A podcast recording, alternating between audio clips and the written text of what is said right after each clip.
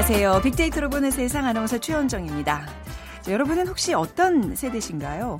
은퇴를 앞둔 베이비 부머 세대신가요? 아니면 1990년대 워크맨과 삐삐를 주로 사용했던 X세대? 아니면 베이비 부머의 자녀들인 Y세대? 어, X세대는 60년대 후반 이후로 출생한 세대들이고요. Y세대는 1982년부터 2000년 사이에 출생한 세대들을 말합니다. 뭐 X세대, Y세대라는 이름이 붙여질 무렵에는 모두 소비와 유행의 주역이었죠. 자기 중심적이면서 유행과 소비를 선도하는 세대라는 점에서 두 세대가 공통점을 갖고 있는데요. 하지만 이제 세월이 흐르고 그 자리는 그 이후 Z세대에게 넘겨줘야 할 시기가 된 것 같습니다. X세대, Y세대는 이제 중년에 접어들고 있고 최근 Z세대가 소비 시장의 주도 계층으로 자리 잡고 있다고 하는데 자, X세대, Y세대와는 조금 다른 특징을 가지고 있는 이 Z세대. 오늘 세상의 모든 빅데이터 시간에 어, 알아보도록 하겠습니다. 다른 사람과 차별화된 나만의 매력을 갖는 것 아주 중요한 경쟁력이죠. 마케팅에서도요, 이 매력 자본은 아주 중요한 요소로 가는데 빅데이터 insight 시간에 매력 자본이라는 키워드로 빅데이터 분석해 드리겠습니다. 자, 오늘 빅퀴즈입니다. 음, 북미 정상회담이 하루 앞으로 다가왔습니다. 아, 저희 빅데이터로 보는 세상도 내일 특집으로 방송을 진행 을 해드리겠습니다. 회담이 진행될 현장 주변 전 세계의 이목이 집중되고 있는데요. 자, 그럼 세계 회담인 북미 회담이 진행될 나라는 어디일까요? 네, 북미 회담 내일 뭐 이미 지금 다 정상들이 다 도착을 해 있다고 하죠. 1번 미국, 2번 중국, 3번 싱가포르, 4번 프랑스. 오늘 당첨되시는 두 분께 어, 커피와 도넛 모바일 쿠폰 드리겠습니다. 휴대전화 문자메시지 지역번호 없이 샵 9730이고요. 짧은 글은 50원, 긴 글은 100원의 정보 이용료가 부과됩니다.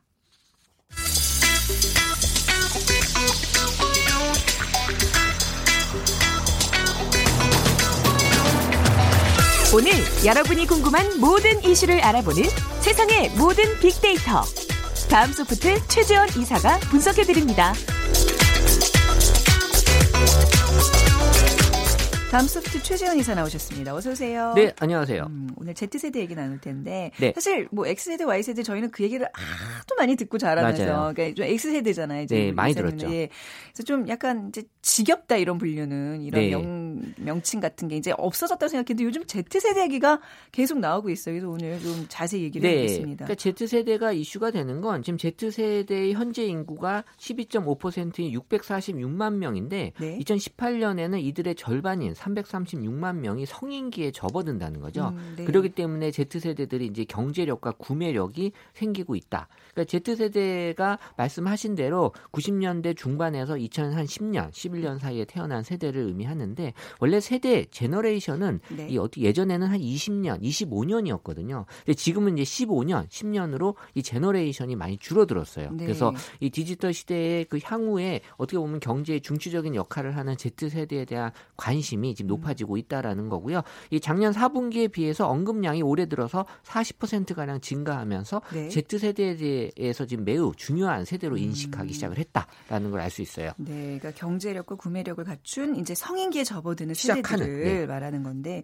그냥 그 정의만 들어도 굉장히 중요한 세대라는 게 분명히 느껴지는데 특징은 어떤 것들을 꼽을 수 있어요? 네, Z 세대를 표현하는 키워드를 뽑아보면 네. 일단 뭐 판단력과 가치관 그리고 디지털, 뭐 트렌드, 개인주의 같은 표현들이 많이 나옵니다. 물론 뭐 Y세대도 이런 비슷한 키워드가 도출이 되고 있는데 Y세대에 비해서도 어떻게 보면 더 정보에 많이 노출이 돼 있고 네. 또이 Y세대가 이미지 세대라면 이 Z세대는 거의 영상 세대거든요. 음. 뭐 인강, 뭐 인터넷 강의라고도 네네. 표현하고 그러니까 Z세대가 갖는 이 자신만의 뚜렷한 그 가치관을 통해서 어, 본인의 그 성향을 어, 보여주려고 하는 그래서 어떻게 보면은 이 소비가 나의 어떤 표현이다 라고 생각을 하고 있어요. 그래서 사회적 문제를 일으킨 기업에 대해서는 과감하게 불매 운동을 하는 것도 어. Z세대들이거든요. 예. 그래서 이 특히 Z세대를 대표하는 키워드 중에 하나가 디지털이기 때문에 음. Z세대는 태어날 때부터 디지털 시대였어요. 어, 그래서 네네. 아날로그가 Z세대한테는 새로운 문명이에요. 네, 그러니까 Y 세대는 그래도 어렸을 때 아날로그를 경험했거든요. 아, 우리는 테이프 저기 펜에 넣어서 돌렸던 세대 아닙니까? 네, X 세대는 뭐 네. 지금도 많이 기억을 하는 네네. 기억과 추억이지만 Z 세대는 기억과 추억이 아니라 완전히 새로운. 그러니까 드라마에서나 보는 그런 그렇죠. 장면들이잖아요. 그렇기 때문에 아날로그가 Z 세대한테는 되게 음. 좋은 새로운 음. 그런 또 어, 어떻게 보면 문화라고도 볼 수 있고 네. 그래서 Z 세대를 digital native 그래서 네. 디지털 원주민이다라고도 표현을 하고 있죠. 원주민이라고 해석하는 게 맞나요? digital native. 뭐 굳이 표현을 해야 된다 면 이제 원주민이라고 표현을 할수 네. 있을 것 같아요. 네.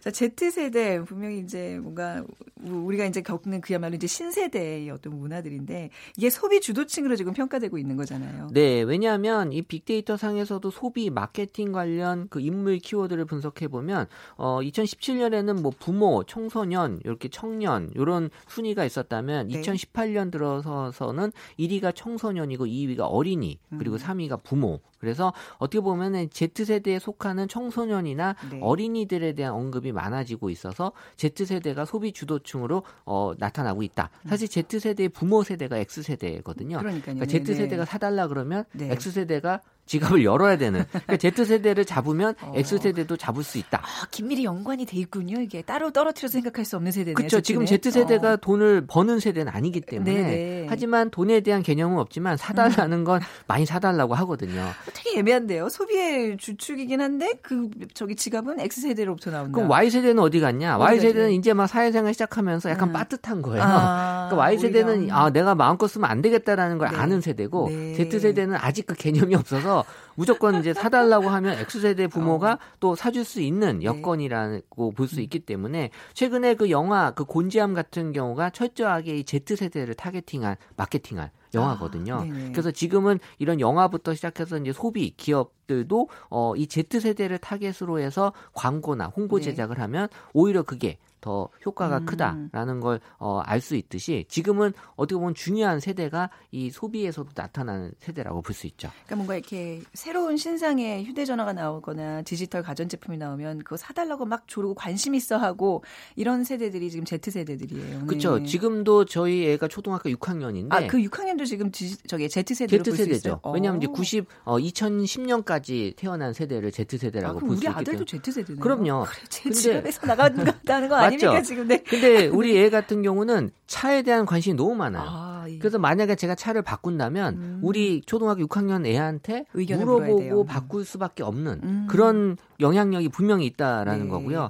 그러니까 Z세대 관련돼서 관심 있는 품목이 뭐냐라고 네. 보면 2015년에는 그래도 책이 1위에 올라왔는데 책이요. 네, Z세대가 음. 이때는 정말 많이 어렸을 세대거든요. 네. 근데 이제 많이는 아니지만 어쨌든 2017년 18년 들어서서는 이제 좀 자랐기 때문에 책보다도 이제 옷이나 패션, 어, 네. 휴대폰, 컴퓨터 이런 쪽에 이제 관심이 많이 있고 심지어 이제 화장품도 네. Z세대에 있어서 중요한 또 품목이 되고 있어서 음. 어 지금은 우리가 생각하는 이런 산업 다양한 산업의 그 소비 품목들을 다 Z세대들도 같이 커버가 되고 있다라는 걸 알 수가 있어요. 아, 사실 이 Z세대들을 이제 잡아야 되는 거예요. 뭔가 어떤 산업에 있어서 그 미래를 준비하는 입장이라면 맞아요. 방송국 같은 경우에도 이들이 좋아하는 어떤 미디어, 방송, 어떤 매체 이런 것도 굉장히 관심이 가는데 어떤 어, 팀장 되시더니 되게 그런 의미 있는 발언들을 많이 하시는데 KBS 미래를 위해서 제가 고민하고 있지 그러니까 않습니까? 저도 드리고 싶은 네. 말씀이 지금 KBS도 음. Z세대를 좀 마케팅할 수 있는 네. 그런 컨텐츠들이 분명히 필요하다라는 거예요. 예. 왜냐하면 이 세대는 분명히 앞으로 쭉 경제력이 이제 가지게 되면서 어, 더 큰 나중에 역할을 할 수 있기 때문에 Z세대가 선호하는 미디어는 사실은 그런 TV보다는 어, 이런 SNS의 그 영상 채널들을 많이 좋아해요. 음. 그래서 뭐 우리 그 동영상 앱 같은 것들을 거의 이걸 네. 통해서 본인이 알고 싶은 거, 하고 네. 싶은 것들을 다 검색하고 정보를 습득하고 직접 이제 보고 있는 거죠. 음. 그리고 또 컨텐츠를 또 쉽게 만드는 세대이기 때문에 네. 본인들이 만든 컨텐츠들을 또 다른 Z세대들이 공유하면서 네. 영향을 또 많이 주는 거예요. 그래서 어. Z세대 몇 명만 잘 잡아놓으면 네. 이 Z세대들이 다른 Z세대들에게 영향을 줄 수 있다. 네. 그래서 이 마케팅에서 중요한 역할을 한다라는 거고요. 또 이 영상에 상, 당히 익숙하기 때문에 이 짤막한 동영상을 통해서 음. 어, 쉽게 정보를 접하는 세대들이 수 있어서 네. 어, 떻게 보면은 이걸 통해서 어, 전파하는 것들의 영향력들이 많이 커지고 빠르게 어, 다양하게 나타날 수 있다라는 거죠. 우리만 해도 이제 뭐 지식 그 뭐 이제 묻는 창에다가 뭐 이제 어떤 거에 대해서 이제 키워드 예, 예 하고 거기에 네. 대한 질문 답을 구하는데 요즘은 확실히 동영상을 통해서 모든 걸 아이들이 확인을 하더라고요. 또 게다가 자기네들이 직접 제작해서 올리는 올리고요. 것도 굉장히 흔한 일이 근데 그게 그냥 단순히 일상이라 하더라도 네. 많이 봐요. 어, 어, 저렇게 살고 네, 있구나. 예, 예. 뭐 그게 어떤 특별한 게 아니어도 된다라는 거죠. 그렇죠. 네. 네. 이 Z세대를 움직이는 힘은 뭘까요? 어, 저는 Z세대에게 움직이는 바로 원동력은 이 소통과 공유 참여라고 저는 키워드 세 개를 소통 공유 참여요? 네. 음. 그러니까 뭐 다른 세대도 있는 거 아니야라고 하지만 네. Z세대는 이 세 키워드가 아주 강력합니다. 그래서 아, 네. 이 어떻게 보면 이 동영상이 Z세대를 이끄는 중요한 매체이기도 한데 어, 기존의 그 Y세대들은 어, 온라인 쇼핑 같은 데서 가격이나 이런 배송, 뭐 적립금 어떻게 보면은 가성비 중심으로 많이 어, 좀 바뀐 세대가 Y 세대예요.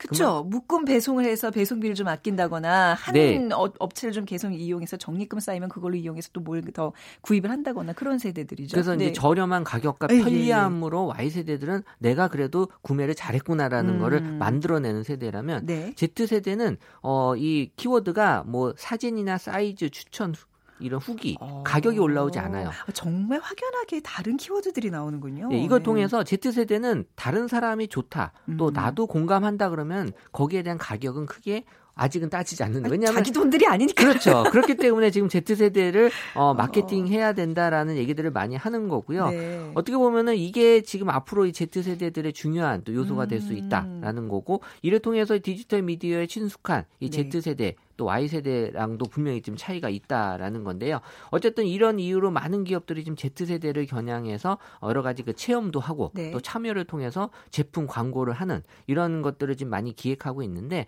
어, 저는 미디어들이 이런 것들을 좀 많이 고민을 통한다면 네. 어, 앞으로의 한 10년 뒤에 Z세대가 분명히 음. 어, 이 음. 경제의 중추적인 어, 세대가 될 수 있잖아요.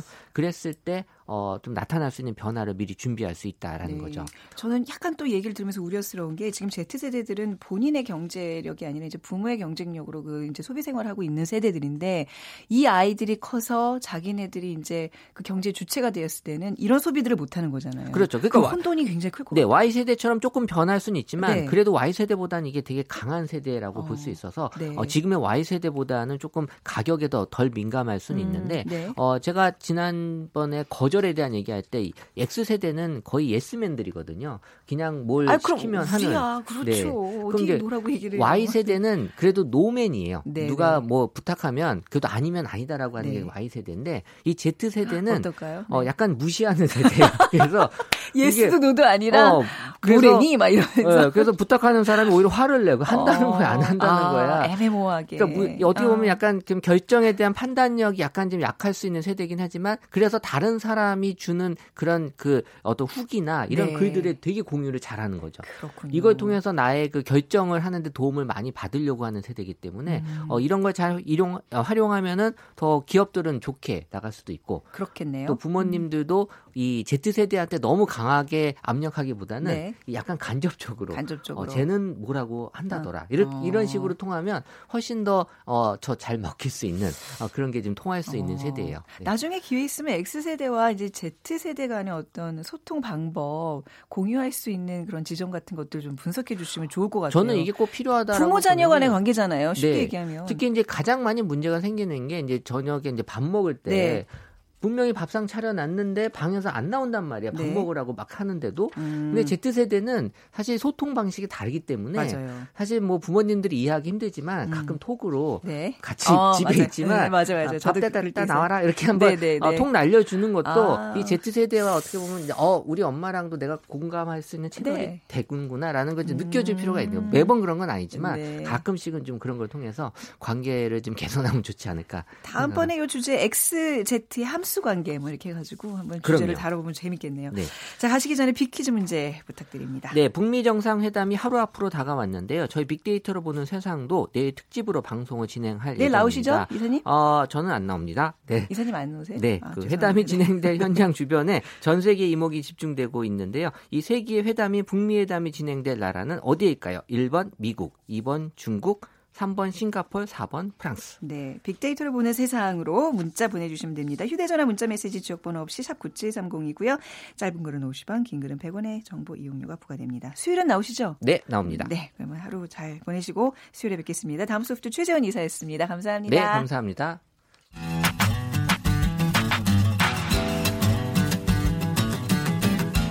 마음을 읽으면 트렌드가 보인다.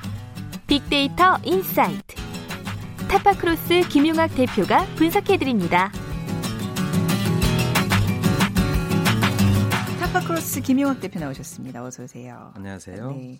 매력 자본. 이 매력 자본이라는 건 사실 음, 많이 들어본 듯하지만 이게 정확하게 어떤 이런 산업계에서 경제계에서 어떻게 활용이 되고 있는지 잘 모르겠어요. 어떤 네. 건가요? 네. 이게 2013년도에 발간된 책의 제목이기도 하고요. 아, 책 제목이었어요. 네. 네. 작년에 김난도 교수님께서 소개해 주셨던 2018 트렌드 중에 하나로도 꼽히기도 했었던 것인데요. 네.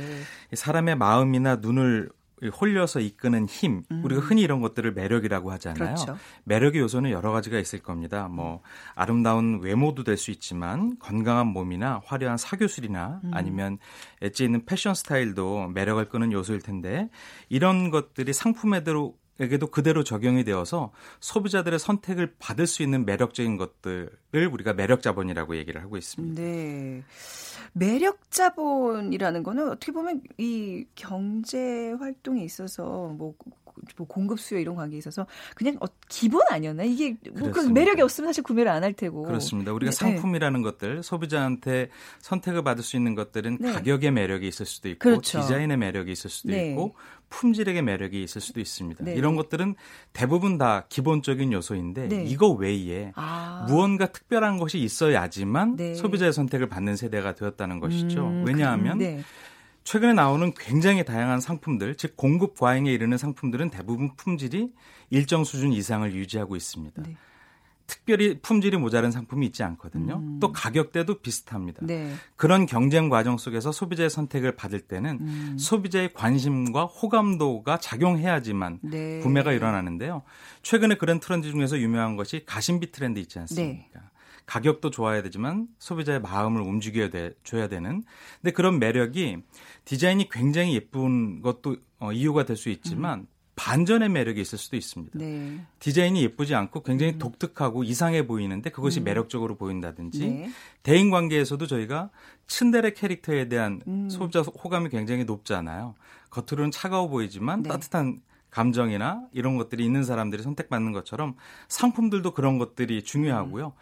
어, SNS를 통해서 이런 것들이 굉장히 빠르게 실시간으로 네. viral이 되기 때문에 이런 변화 요소들이라든지 소비자들의 음. 감성을 잡을 수 있는 요소들 네. 이런 상품들이 기업들한테서도 요구되는 어, 것이죠. 그러니까 매력이라는 거는 저분의 그 키워드는 반전인 것 같아요. 그러니까 네. 뭔가 안 그럴 것 같은데 그런 거, 그럴 그렇습니다. 것 같은데 안 그래. 뭐 이런 맛이 있어야 사실 그거를 구매하고 만족도도 높아지고. 그렇습니다. 그러니까 일반적이지 그렇고. 않은 네. 뭔가 차별적인 서비스라든지 그렇죠. 식품 같은 경우에 차별적인 맛, 네. 뭐 이런 것들이 있어야지만 네. 소비자의 호감을 얻는다는 거죠. 아, 이게 보면 뭐 물건이고 사람이고 뭔가 좀 의외의 어떤 반전 그런 그런 스토리들이 있어야지 네. 주변에 사람들이 이렇게 모이고 또 물건들 구입하는 것 같은데 빅데이터 상에서 매력 자본은 어떻게 나타나고 있어요? 매력 자본과 관련된 속성들의 변화들을 살펴보니까 정말 네. 유의미한 결과가 도출이 되고 있는데요. 네. 2016년도에 연관 검색어를 보면 가격이나 뭐 음. 식 메뉴, 저녁 정도 일반적인 형태의 키워드들이 상위에 있다면 네. 2018년도에는 좀 음. 달라졌습니다. 어, 예. 가격 외에도 장소라든지 분위기라든지 분위기? 아니면 이벤트와 같은 음. 소비자의 감성을 직접적으로 건드리는 요소들로 변화되고 있는 것이죠. 네. 그러니까 소비자들이 상품 선택 기준에 새로운 영역들이 새롭게 추가가 된 것이고요. 이런 것들의 유형을 지금부터 좀 몇 가지 소개해 드리겠습니다. 네. 매력 자본에 대한 소비자들의 반응도 좀 먼저 살펴보겠습니다. 네. 소비자들은 유행을 거부하고 자신만의 취향을 쫓는 개성 시대의 특징을 갖고 있습니다. 네. 소비자들의 눈은 갈수록 까다로워지고 날카로워지고 있죠. 그러면서 소비자들의 선택 기준이 점점 올라가게 되, 는데요 그렇다고 해서 기업들이 절망할 것만은 아닙니다. 왜냐하면 소비자들이 원하는 것들은 기업들이 갖고 있는 본질적인 역량보다도 음. 무엇을 팔고자 하는 selling point에 대해서 선택을 하게 된다는 것이죠. 네. 그래서 어, 무엇이 매력적인지 부분을 잘 읽은 기업들의 상품 같은 것들이 어, 지지를 받고 있는데요. 네. 어, 최근에는 외국의 사례입니다. 색소 결핍증을 앓고 있는 캐나다의 한 모델이 네. 자신의 약점을 매력 포인트로 살려서 음. 세계적으로 유명하게 된 것이죠. 어, 모델이라고 예. 하면 외적인 매력을 파는데 네네. 색소 결핍이 있다는 거는 고정적인 관념에서 보면 그러니까 굉장히 핸디캡이었죠. 얼룩덜룩할 거 아니에요. 그렇죠. 모델로서 어떤 그 미의 기준을 못 미치는 건데 네. 그런 약점을 장점으로 아까 말씀하신 것처럼 네. 반전의 매력이 예, 네. 그런 것들을 자신 있게 내세우고 예. 그런 이면에 담겨 있는 것들이 인간적인 매력으로 다가와서 그렇죠. 세계인의 음. 주목을 받게 되는 것이죠. 네. 2017년에는 대부분이 욜로 라이프를 즐기고자 하는 트렌드가 강했다면 2018년도에는 가심비 소비자가 아, 대표적인 매력 자본으로 작용하고 있는데요. 이런 부분들에 대해서 대부분이 긍정적인 평가를 내놓고 있고 이런 것들이 SNS를 통해서 많이 음. 확산이 되고 있는 특징이 있습니다. 음, 확실히 이게 이런 매력 자본에 대한 어떤 관심이 SNS 영향도 큰 것 같아요. 다 그렇습니다. 같은 듯하지만 나만의 뭔가 좀 특별한 것들을 찾으려는 그런 심리들이 작용을 하는 거죠. 맞습니다. 음. 최근에 SNS는 이미지를 공유할 수 네. 있는 것들이 대표적인데 그러다 네. 보니까 시각적인 효과가 대부분 가장 네. 크게 작용을 하고 있습니다. 네. 몇 가지 사례 중에 하나를 설명드린다면 어, 최근에 인터넷 전문 은행으로 유명한 K사의 체크카드가 예. 소비자들의 선택을 많이 받고 있는데요. 체크카드 같은 경우는 뭐 일반인들이면 다 소비자들이 하나씩은 갖고 있는 네, 것이죠. 네. 즉 최고의 수요가 형성되어 있는 시장인데요. 네. 이 K사의 체크카드 같은 경우에는 K사가 보유하고 있는 캐릭터 디자인을 이용해서 저도 그거 있어요. 네. 네. 출범 2개월 만에 네, 무려 네. 신규 고객이 390만 명을 어, 유치를 하게 됐습니다. 그렇군요. 네, 네. 너무 인기가 있다 보니까 카드의 수령 대기 시간이 2주를 넘어서기도 했는데요. 음. 캐릭터가 예쁘기도 하지만 네. 가장 중요한 포인트는 소비자가 해당 캐릭터를 선택할 수 있게끔 선택권을 부여하고 네. 자신이 원하는 캐릭터를 인쇄해서 카드를 수령할 수 있게 되었다는 네. 것이죠. 어. 이런 부분들이 좋게 viral이 나서 어, 소비자들의 큰 인기를 음. 끌고 있고요. 이렇게 독특한 차별점도 있지만 기본적인 기능들, 즉 ATM 기기를 통해서 출금이나 후불적 교통카드로 이용할 수 있는 혜택이 있다거나 네. 이런 것들도 담보되어 있기 때문에 네. 소비자들의 선택을 받고 있는 것이죠. 아, 그러니까 어떤 이 반 매력 자본이라는 거는 이제 그 뭐 품질이 나오는 내용도 그렇지만 우선은 외형상의 그런 요소가 굉장히 좀 중요하게 작용한다는 얘기네요. 그렇습니다. 아무래도 네. 그 시각적인 효과가 음. 많이 확산될 수 있는 구조에 그렇죠? 살고 있기 때문에 그럴 네. 수밖에 없고요. 일전에도 한번 소개해드렸던 어, 아날로그 카메라도 음. 이런 유형에 들어갑니다. 네. 그러니까 밀당의 기술을 이용해서 카메라 음. 어플리케이션이 인기를 끌고 있는 것인데요. 네. 이 아날로그 카메라는 느림의 미학을 추구하는 어, 음. 특성을 갖고 있는 것이죠. 우리가 예전에 아날로그 카메라가 하면 필름을 집어넣어서 음. 사진을 찍고 인화할 때까지 3일 정도의 시간이 걸리는데 네. 이 카메라도 디지털 카메라이지만 출력할 때까지 3일의 시간을 필요로 하고 있죠. 네. 그래서 이런 감성들을 정확히 공략을 한 것이 대표적인 이제 성공 사례라고 볼 수가 있는 것이죠. 네. 매력 자본을 이용한 마케팅 지금 좀 쭉 들어보니까 한 이런 것들 아닌가요? 반전 말씀하셨고 약점 단점을 장점으로 하고 또 이 소비자와의 어떤 밀당을 최대한 즐기는 그렇습니다. 음. 그러니까 소비자들의 개성을 충분히 살려줄 수 있으면서 네. 소비자들의 감성을 건드려주는 그렇죠. 그런 차별점이 있어야지만 선택을 받을 그렇죠. 수 있는 그렇죠. 거죠. 그냥 대량으로 이렇게 선사하는 게 아니라 소비자들이 좀 찾고 기다릴 수 있게 만들어주는 그렇습니다. 그런 방법들. 이 소상공인들에게는 이런 것 것들이 좀 어떤 방법으로 나타나고 있을까요? 네. 네. 대기업 같은 경우에는 대규모의 상품을 공급하고 네네. 물량 유제 마케팅을 해서 보다 좀 편할 수가 있는데 소상공인들은 쓸 수 있는 어, 자원 리소스가 네. 제한적이라서 네. 아이디어가 참 필요하게 되죠. 그렇죠? 최근에 입소문이 나고 있는 유형 중에 하나가 간판 없는 가게입니다. 간판 없으면 그 어떻게 들어가요? 딱 이런 반응이 아, 나오시죠. 아, 이게 네, 네. 도대체 뭐야? 그렇지만 남들이 모르는 곳을 찾아갔을 때 느끼는 성취감이 있거든요. 음. 그리고 나만이 아는 숨은 맛집이야. 네네. 이거는 다른 사람은 음. 오지 않을 거야. 이런 네네. 성취감들이 만족감을 줘서 어, 온라인상에 viral이 일어나게 되고요. 네네. 마치 또 그런 것들을 찾아가는 유목민들이 생겨나는 음. 이런 구조를 맞춰서 가는 것이죠. 어, 최근에 어, 소비자들의 취향이 딱 맞아 떨어지는 형태인데요. 이런 이름 없는 가게가 음. 소위 hot place에 많이 생겨나고 있습니다. 네. 뭐 한남동이나 가로수길이나 성수동 같은 곳에 가면 어, 20, 30대가 간판이 없지만 꾸준히 찾아오는데요. 저희 집이 위치한 성수동에도 이런 가게가 그, 있습니다. 요즘 아주 hot place한 동네인데요. 네, 예. 굉장히 다양한 형태의 차별점들이 있는데 한 유명 편집샵, 그러니까 유명 브랜드들이 들어가 있는 편집샵은 겉에서 보기엔 가게 간판이 잘 안 보입니다. 네. 있긴 있지만 그리고 창고에 철문 같은 걸로 있어서 언뜻 보기엔 여기가 매장인가 싶습니다. 음. 더 중요한 것은 굉장히 많은 사람들이 오는데 가게 이용 시간이 네. 12시부터 4시까지 제한적입니다. 어, 밀당을 제대로 하는데요. 네, 그 그래서 네. 꼭 기다렸다가 사야지만 될 것 같은 마음을 갖게 합니다. 아. 그리고 안에 들어가 보면 네. 일반적인 매장에서 보지 못하는 형태의 상품들이 전시되어 있고 음. 그러다 보니까 만족도가 높아지는 형태가 되는 것이죠. 근데 이런 마케팅이 자칫 이렇게 당겨주는 그런 맛이 있어야 되는데 밀기만 하다가 영원히 밀리는 그럴 수 있잖아요. 간판. 없어서 아무도 안 찾아가면 네. 그럼 뭐 가게 장사가 안 된다는 건데. 그렇습니다. 음. 간판이 없는 집인데 그리고 메뉴도 없는데 네. 단골들을 확보하기 위해서 단골들한테 궁금증을 일으키는 메뉴를 상시에 개발해 놓고 예. 그런 것도에 변화를 줍니다. 음. 그래서 마치 자신만이 아는 네. 음식을 찾은 것 같은 만족감을 아. 주기도 하고요. 네. 또 간판이 없다 보니까 가게의 출입문을 특별하게 꾸미는 경우들도 있습니다. 어떻게? 그러니까 분홍색 자판기 형태로 가게의 출입문을 만들어 놔서 예. 어, 마치 그 비밀의 정원 같은 곳에 들어가는 것 네. 이런 만족감들을 주고 있는 것이죠. 네. 근데 이런 특별한 경험들은 온라인상을 통해서 또 많이 음. 어, 어, 역발상적으로 홍보가 되고 있는 것이죠. 어. 그래서 또 찾아오게 되는 이런 구조가 되고 있습니다. 그렇군요. 혹시 또 식품업계에서도 이런 걸 활용하는 게 있을까요? 네, 식품업계 네. 같은 경우에는 주 소비 계층인 젊은 층들을 위해서 네. 최근에 청년들이 여러 가지가 어렵잖아요. 음. 그러니까 위로를 할 수 있는 상품들의 컨셉들을 만들어 놓고 있습니다. 네. 콜라로 유명한 C사 같은 경우에는 봄과 관련된 메시지를 담은 limited edition을 출시를 했는데 이런 부분들에 대한 소비자 반응이 굉장히 좋았고요. 네. 라면으로 유명한 엔사 같은 경우는 사별면 뚜껑과 분말 수포 포장지에 각각 글귀를 삽입합니다. 그런데 이 두 가지 글귀를 조합하면 행운의 메시지가 완성되는 형태인 것이죠. 네, 네. 그래서 이런 것들을 맞춰보면서 즐거움을 어. 어, 누릴 수 있게끔 하거나 음. 엘사 같은 경우에는 어, 상품의 브랜드명에 라임을 집어넣는데요. 네. 뭐 꽃길만 걷게 해드림, 네. 축하해드림, 뭐뭐뭐 해드림, 드림 드림 드림 이런 음. 형태의 운을 집어넣어서 즐거움을 주고 있기도 하고요. 어, 네. 바나나 우유로 유명한 삐사 같은 네. 경우에는 네.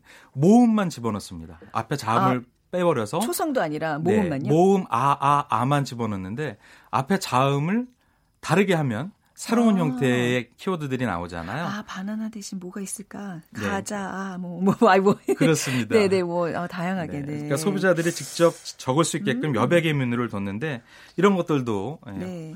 선풍적인 열, 어, 어, 인기를 얻고 있고요. 네. 그 외에 뭐 호빵 같은 경우에도 음. 호빵이 대부분 디자인이 없었는데 네. 캐릭터 디자인을 집어넣어서 나오는 호빵이 작년에 전년도보다 200% 이상 매출이 증가한 음. 사례도 있었습니다. 이런 기업들들 마케팅하는 데 있어서 좀 젊은 사람들의 이 두뇌가 많이 필요할 것 같네요. 그렇죠. 번뜩이는 아이디어들을 좀 오늘 확인할 수 있었던 매력 자본 이야기 여기까지 듣도록 하겠습니다. 타파크로스의 김영학 대표였습니다. 오늘 말씀 잘 들었습니다. 감사합니다. 네. 오늘 비키즈 정답은 3번 싱가포르고요. 2495님 잘 북미 회담 성사돼서 빨리 통일로 가는 길이 열렸으면 좋겠습니다. 해주셨고 0363님 이번 북미 정상회담이 성공적으로 개최되어 한반도의 종전과 평화가 빨리 왔으면 하는 간절한 마음 담아 보냅니다. 아마 전 국민이 다 같은 마음이 아닐까 싶어요. 이 두 분께 커피와 도넛 모바일 쿠폰 드리겠습니다. 자 그리고 여러 번 말씀드린 대로 내일은요 북미 정상회담 특집으로 찾아뵙겠습니다. 자 지금까지 아나운서 최현정이었습니다. 내일 오전 11시 10분에 다시 오겠습니다. 안녕히 계세요.